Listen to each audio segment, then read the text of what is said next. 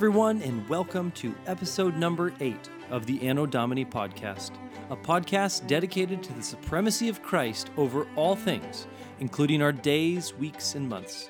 Join me as we explore how Christ is revealed through the cyclical life of the church calendar year. We'll discover how this calendar once structured culture and how it can again.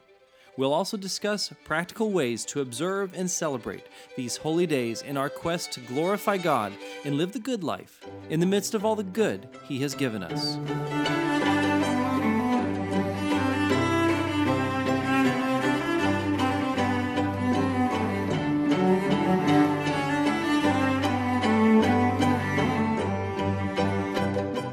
Welcome back. My name is Joe Stout, and the last few weeks have been extremely eventful in the Stout household. We welcomed with joy just a couple weeks ago the birth of our fifth daughter, Ruthie Jane. She is an absolute joy and delight to have in the household, I can tell you that. And both Elizabeth, my wife, and baby Ruthie are doing wonderfully well. God be praised. We are so thankful for her presence and the four her four sisters and her three brothers are absolutely in awe that God brought this little girl into the world. So it's been a little over seven weeks since our last podcast. And in that episode, the last one, I introduced the season of Epiphany, in which we celebrate the manifestation or the revealing of Christ to the world. He's revealed on Epiphany to the Magi. He's revealed to the world through his public baptism, revealed at the temple to Simeon, revealed to his inner circle on the mountain through his transfiguration, and finally, his manifestation culminates as Christ goes into the desert and reveals himself to Satan, where he does battle for 40 days. With Christ entering the desert for those 40 days of temptation, we will transition from our celebration of his Epiphany into the celebration of Lent. As the days lengthen and spring approaches, we will daily be reminded that Easter is on the move and the days of the power of sin over God's people has ended. This season begins with Ash Wednesday and it culminates with the salvation of the world.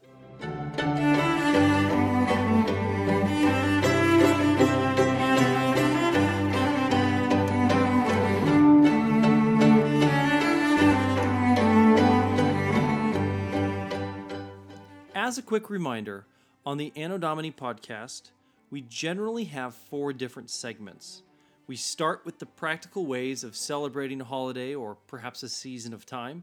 We then examine the biblical rationale for the holiday, generally as it's found in the lectionary, some of the biblical passages that are used to uh, kind of give credence to the holiday. Then we'll look at how the holiday or the season of time has been celebrated in the history of the church.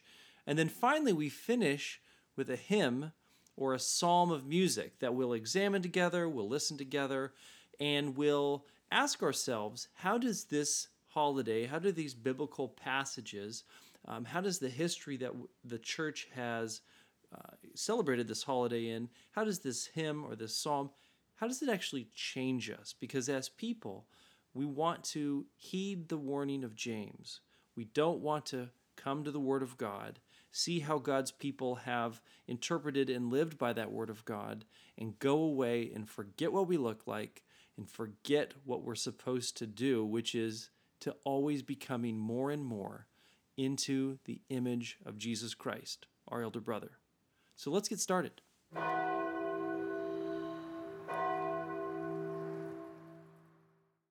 Starting with the practical side, in the Stout House, we have never observed Lent or Ash Wednesday for that matter. This is due really to a combination of reasons, but the biggest one is that observing this time wasn't a part of either of our family's upbringing. We tend to emulate the way we were raised, and that is a design feature. It's not a bug. Kids turning out like their parents is how God made the world. It shouldn't surprise us when it happens, and personally, this is an area of huge blessing for both Elizabeth and I because we both had and still have righteous parents who raised us in the fear and admonition of the Lord.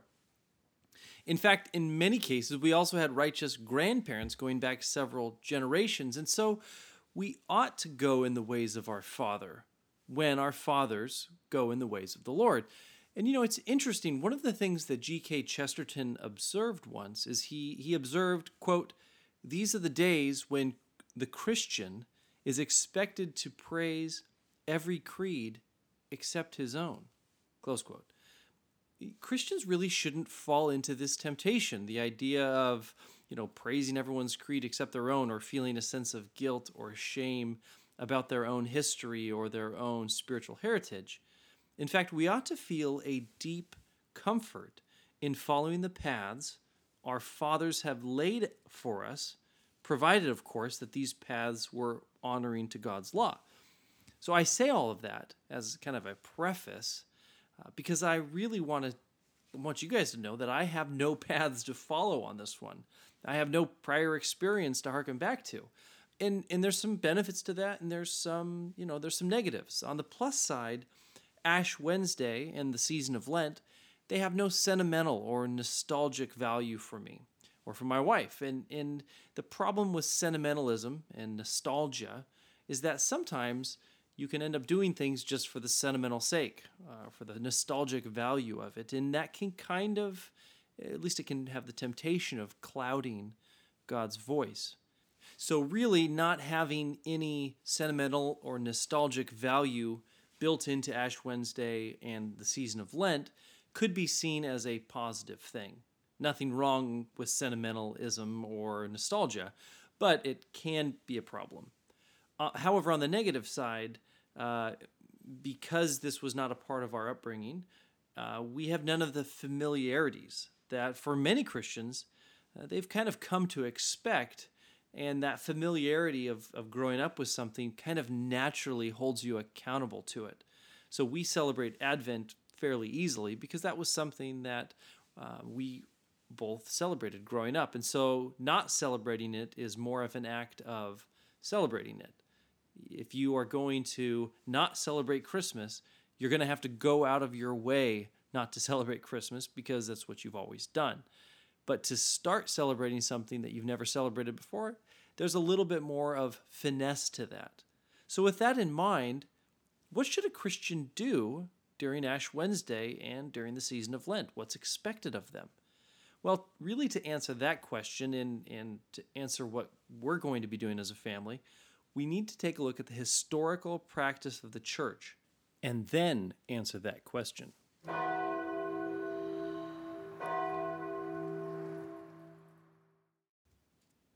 Ash Wednesday and the season of Lent precedes Easter by 40 days.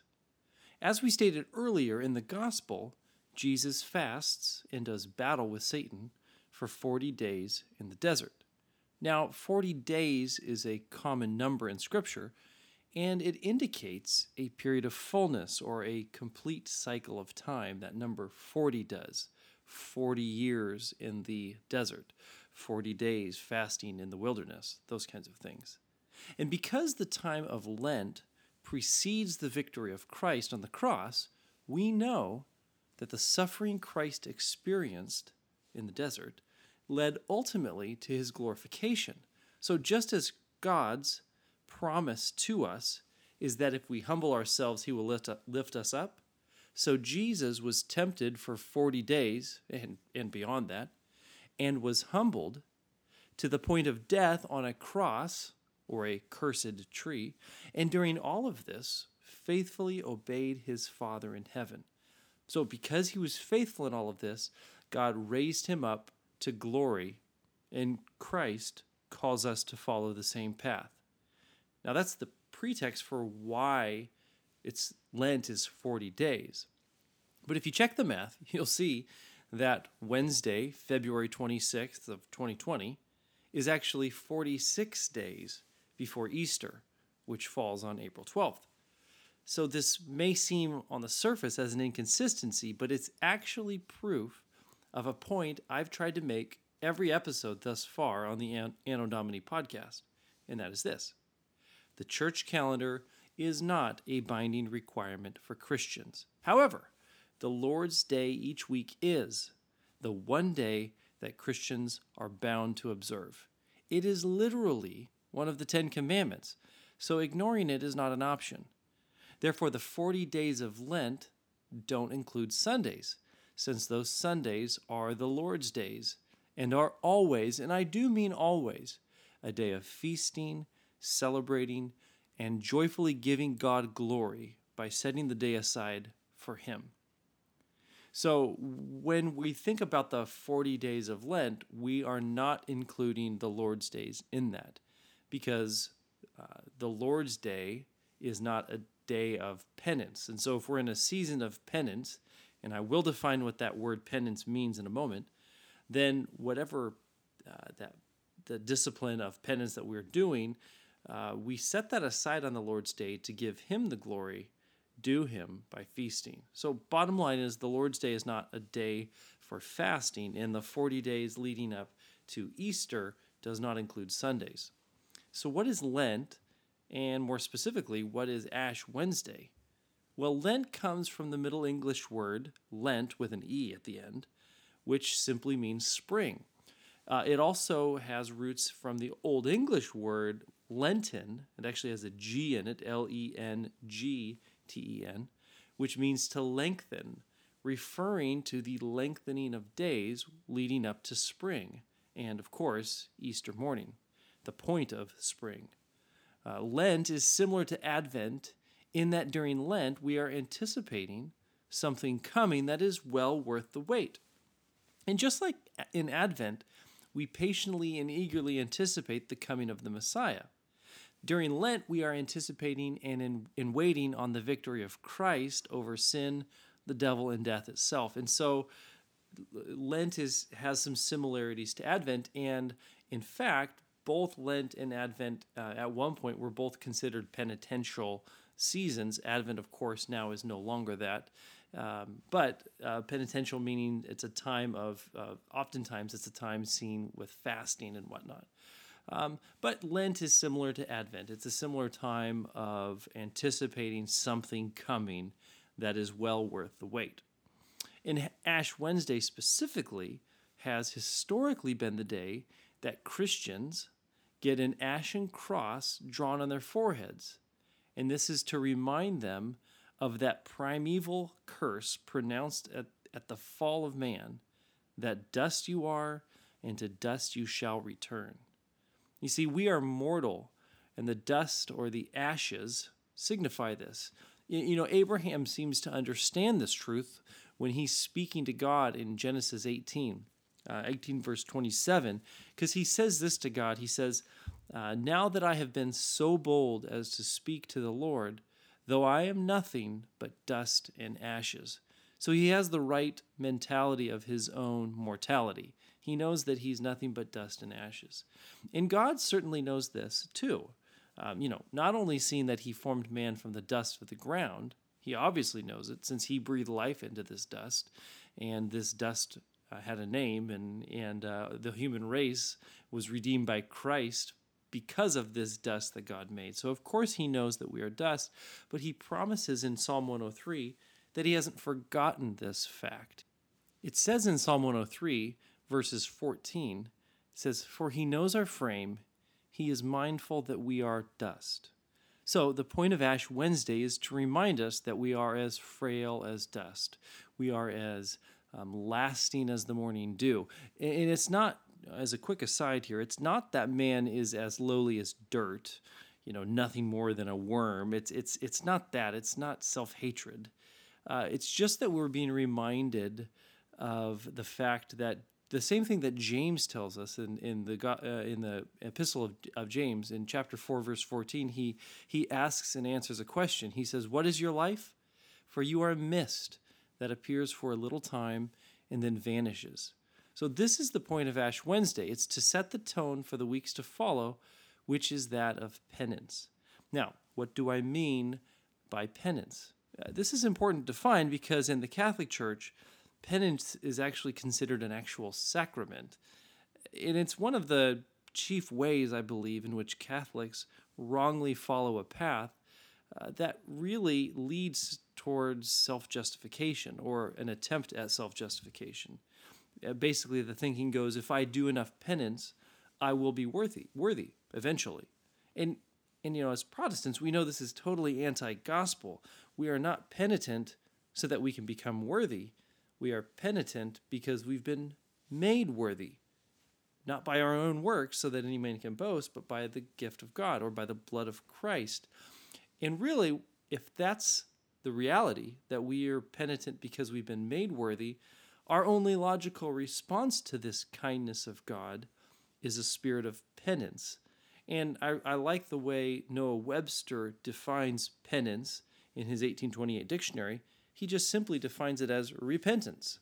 And that's really when I say penance, I think of the, the mindset of repentance. And really, Lent ought to be a season, and not the only time. It shouldn't certainly not be the only time, but it ought to be a season in which we can take careful notice of the gargantuan gulf separating sinful man from the holy God.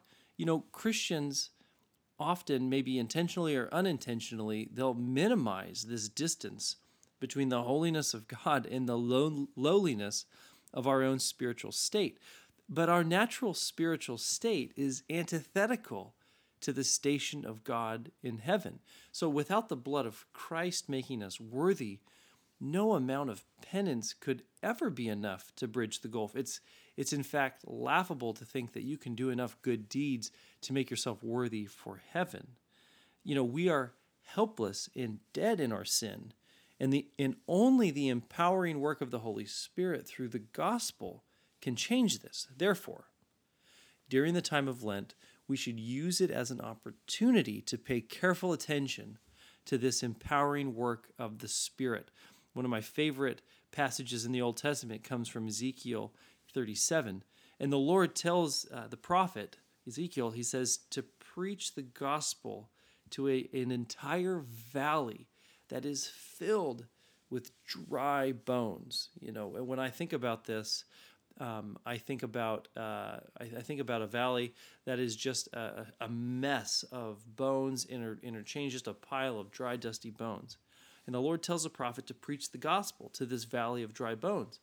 And when he does, flesh and breath enters the bones, and they are seen, they are raised up to be seen as a great army.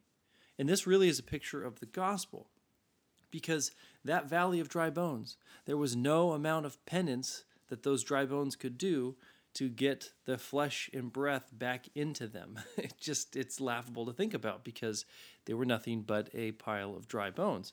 And so the breath of life entering and bringing life to a corpse so dead that all that is left is a heap of dry bones, that's a picture of the gospel.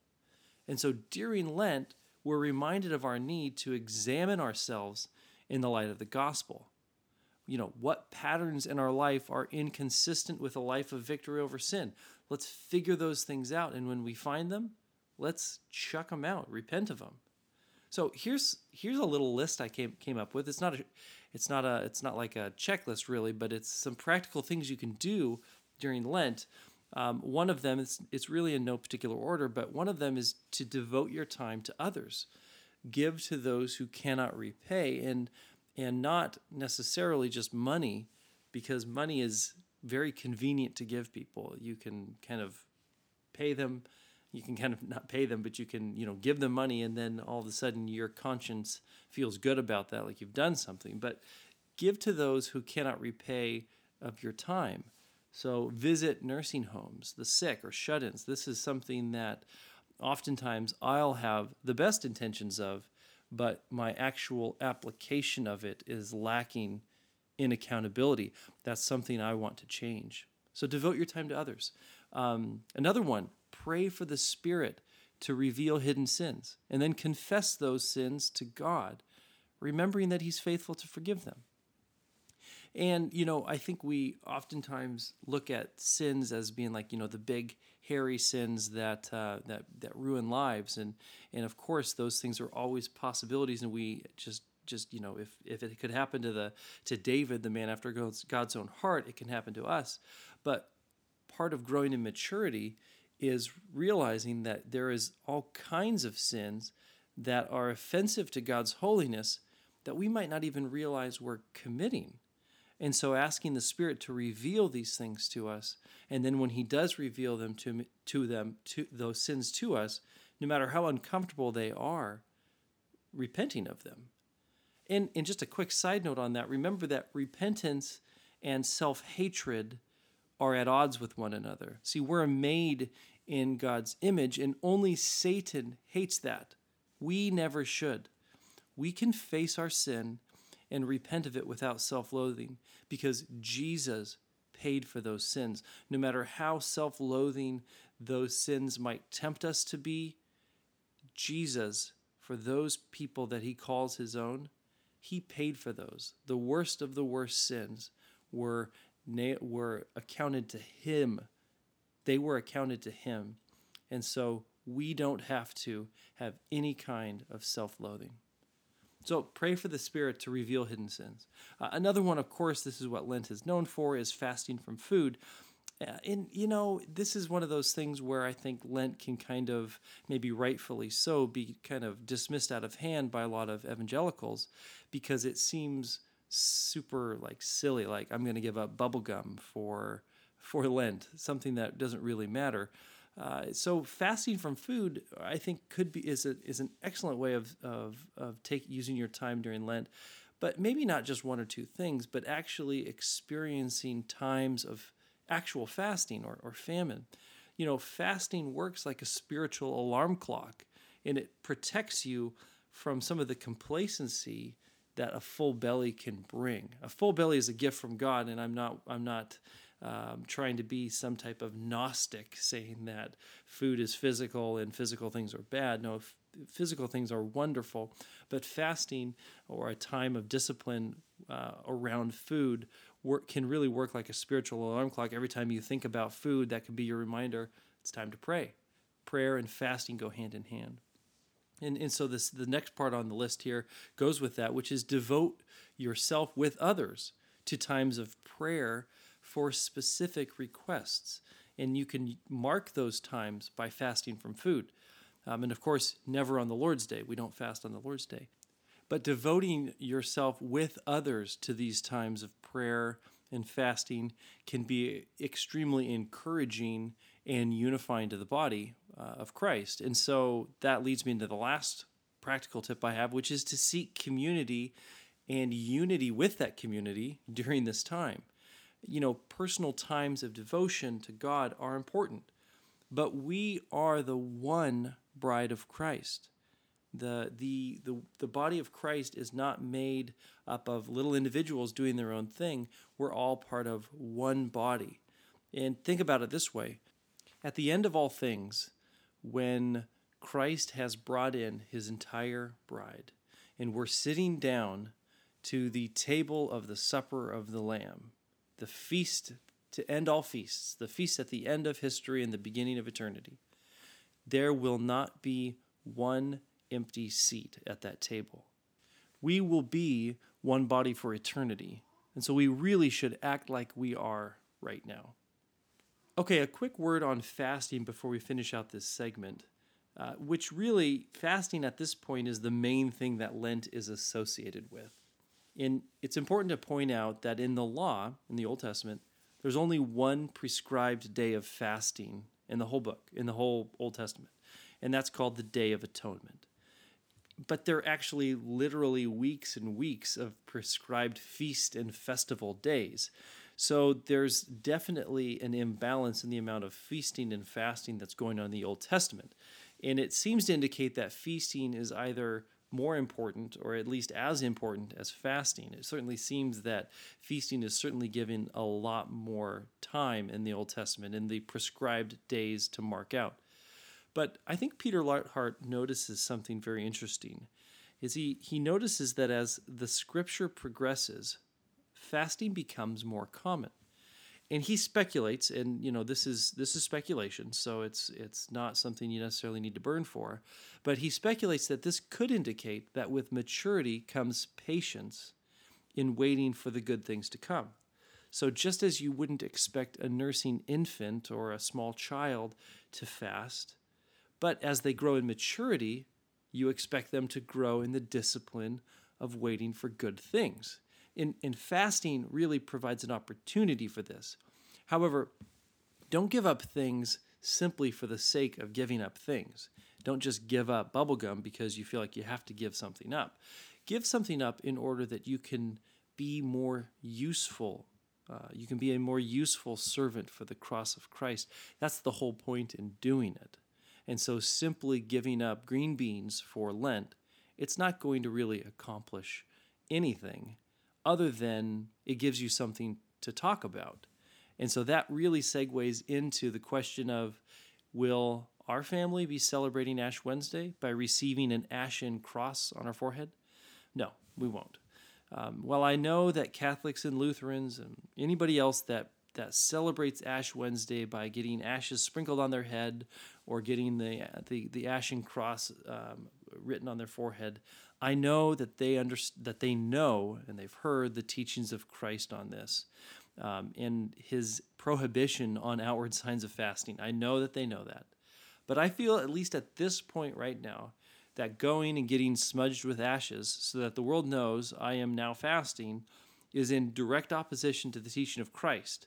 When he said, and I'm going to read the whole section here, it's from the Sermon on the Mount, he says, quote, And when you fast, do not look gloomy like the hypocrites, for they disfigure their faces that their fasting may be seen by others. Truly I say to you, they have received their reward. But when you fast, anoint your head and wash your face, that your fasting may not be seen by others, but by your Father who is in secret, and your Father who sees in secret will reward you.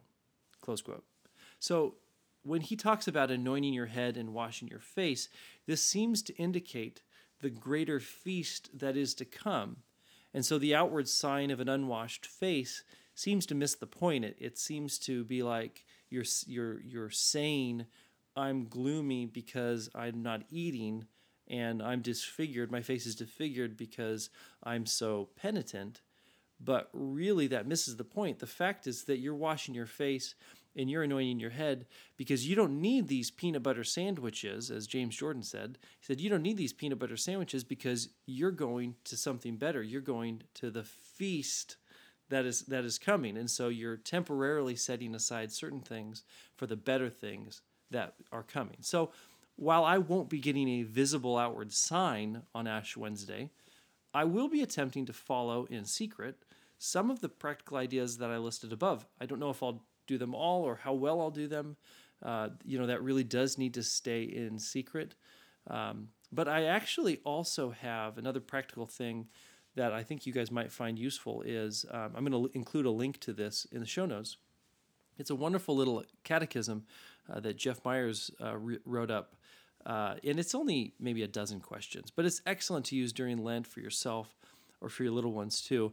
And I think it can help, like all good catechism should, structure your thinking on how to best glorify God as you structure your days.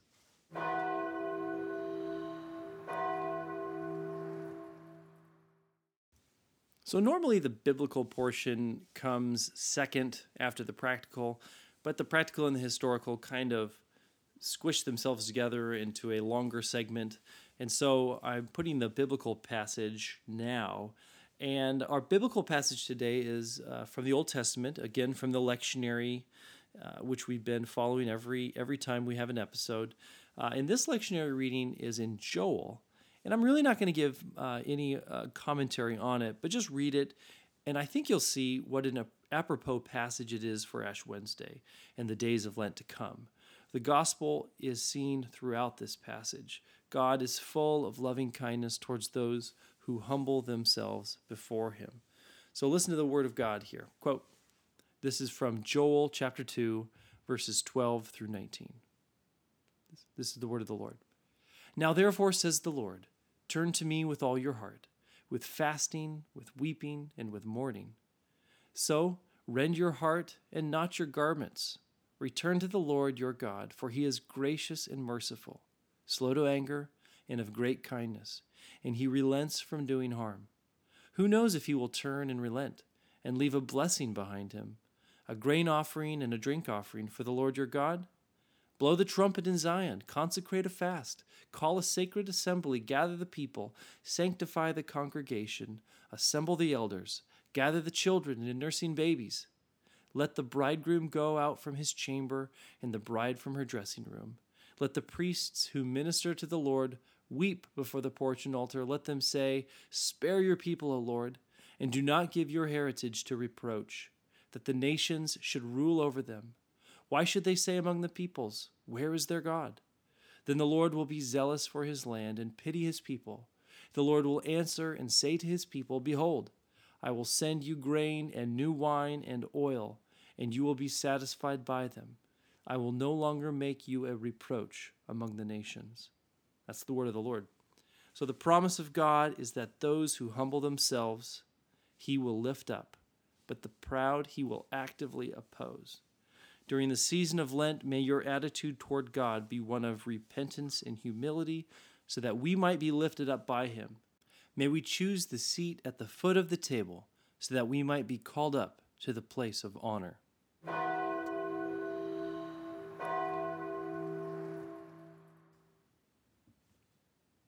In 1906, there was a young, energetic English Anglican by the name of Gilbert who penned a rousing hymn full of vitality and courage.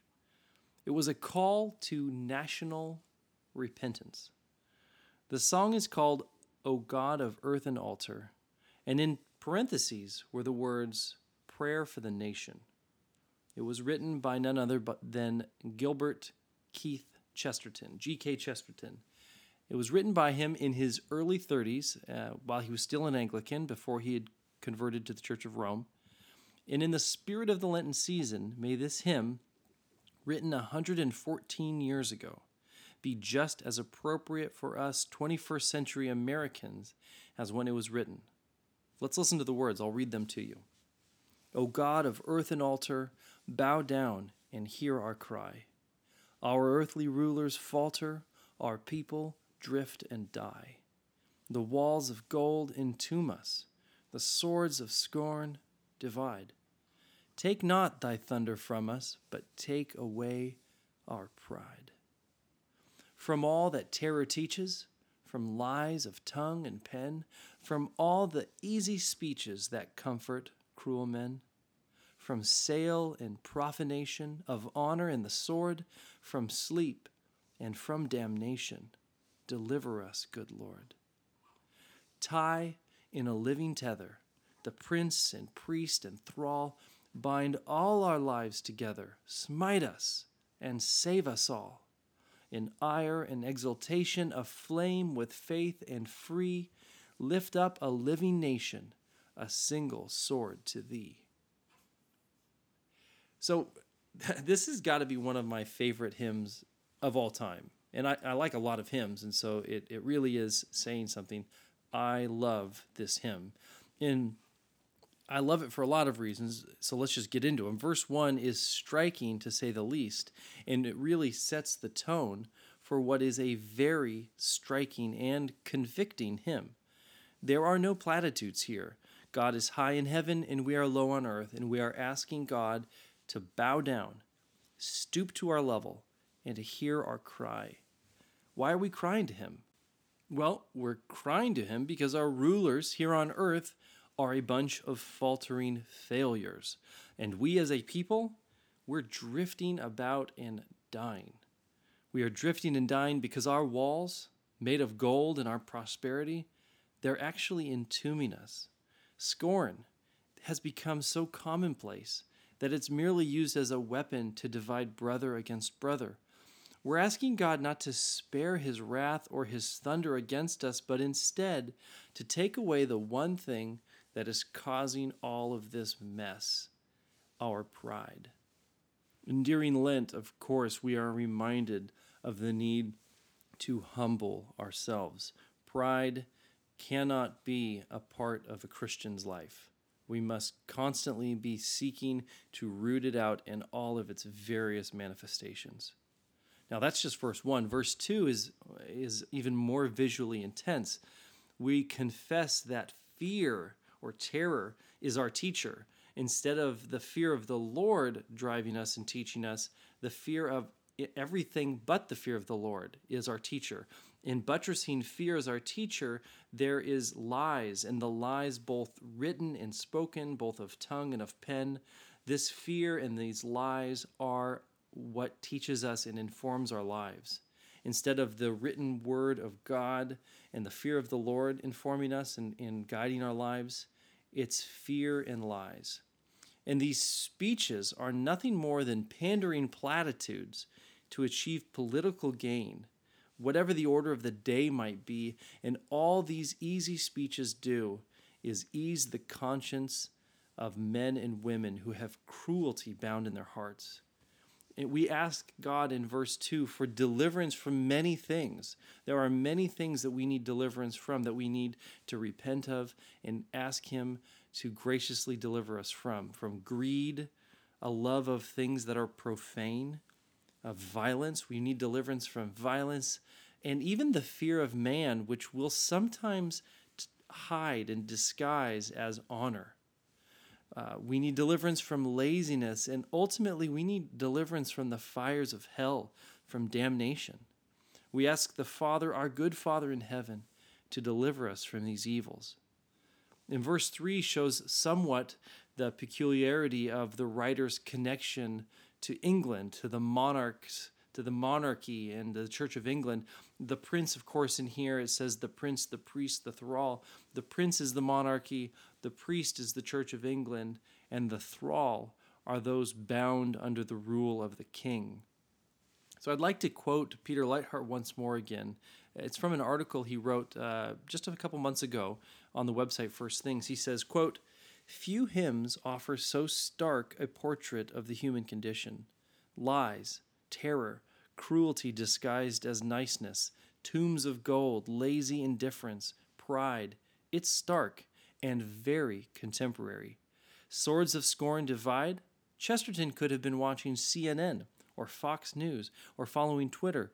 Chesterton doesn't permit a jot of sentimentality.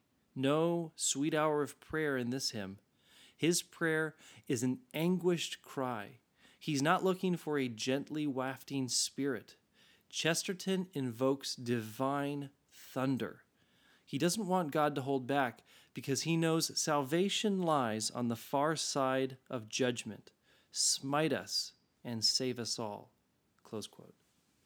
Yes, Chesterton knows a secret that the mare Hwin discovered in the book The Horse and His Boy. Now, if you've never read the Chronicles of Narnia, there it's wonderful.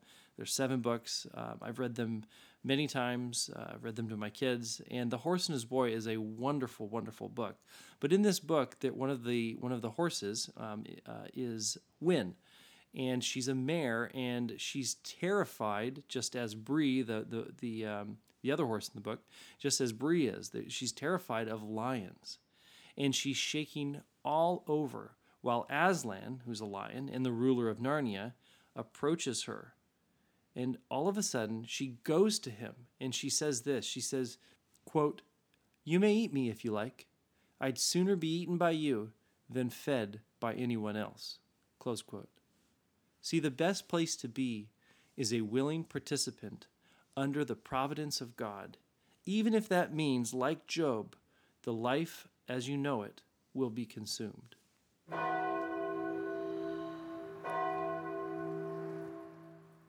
Okay, that concludes the episode for this week. As usual, I have the preceding hymn set to music that I recorded, and in this recording, um, I set the hymn to a new tune. And one of the things I'm most excited about is that I was able to record this song with my oldest daughter, Ava, singing the vocals with me. She is a dear girl, and I, I hope you enjoy it. I certainly loved recording it with her. It was tons of fun. Um, I will be back on April 5th, and then I will have, which is Palm Sunday, and I'll have four almost simultaneous episodes for, for Palm Sunday, which is Sunday, April 5th, and then the following Thursday, which is known as Maundy Thursday, and then Good Friday, and then Easter Sunday itself. So I'll kind of have four episodes almost in a row. So until then, I hope you have a blessed Lent, and may these next 40 days grow you in maturity in ways only the Holy Spirit can accomplish. I hope you enjoy this new setting of O God of Earth and Altar, a prayer for the nation.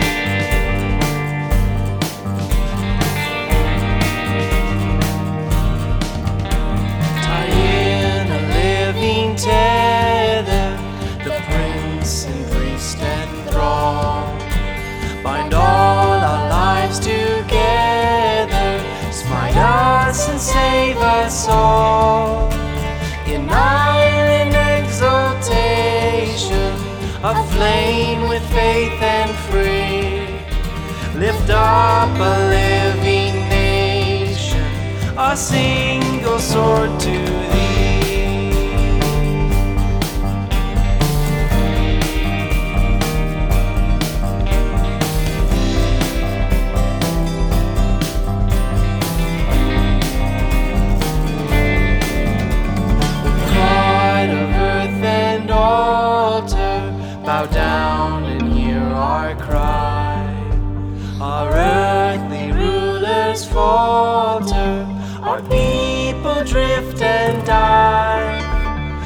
walls of gold entomb us, the swords of scorn divide.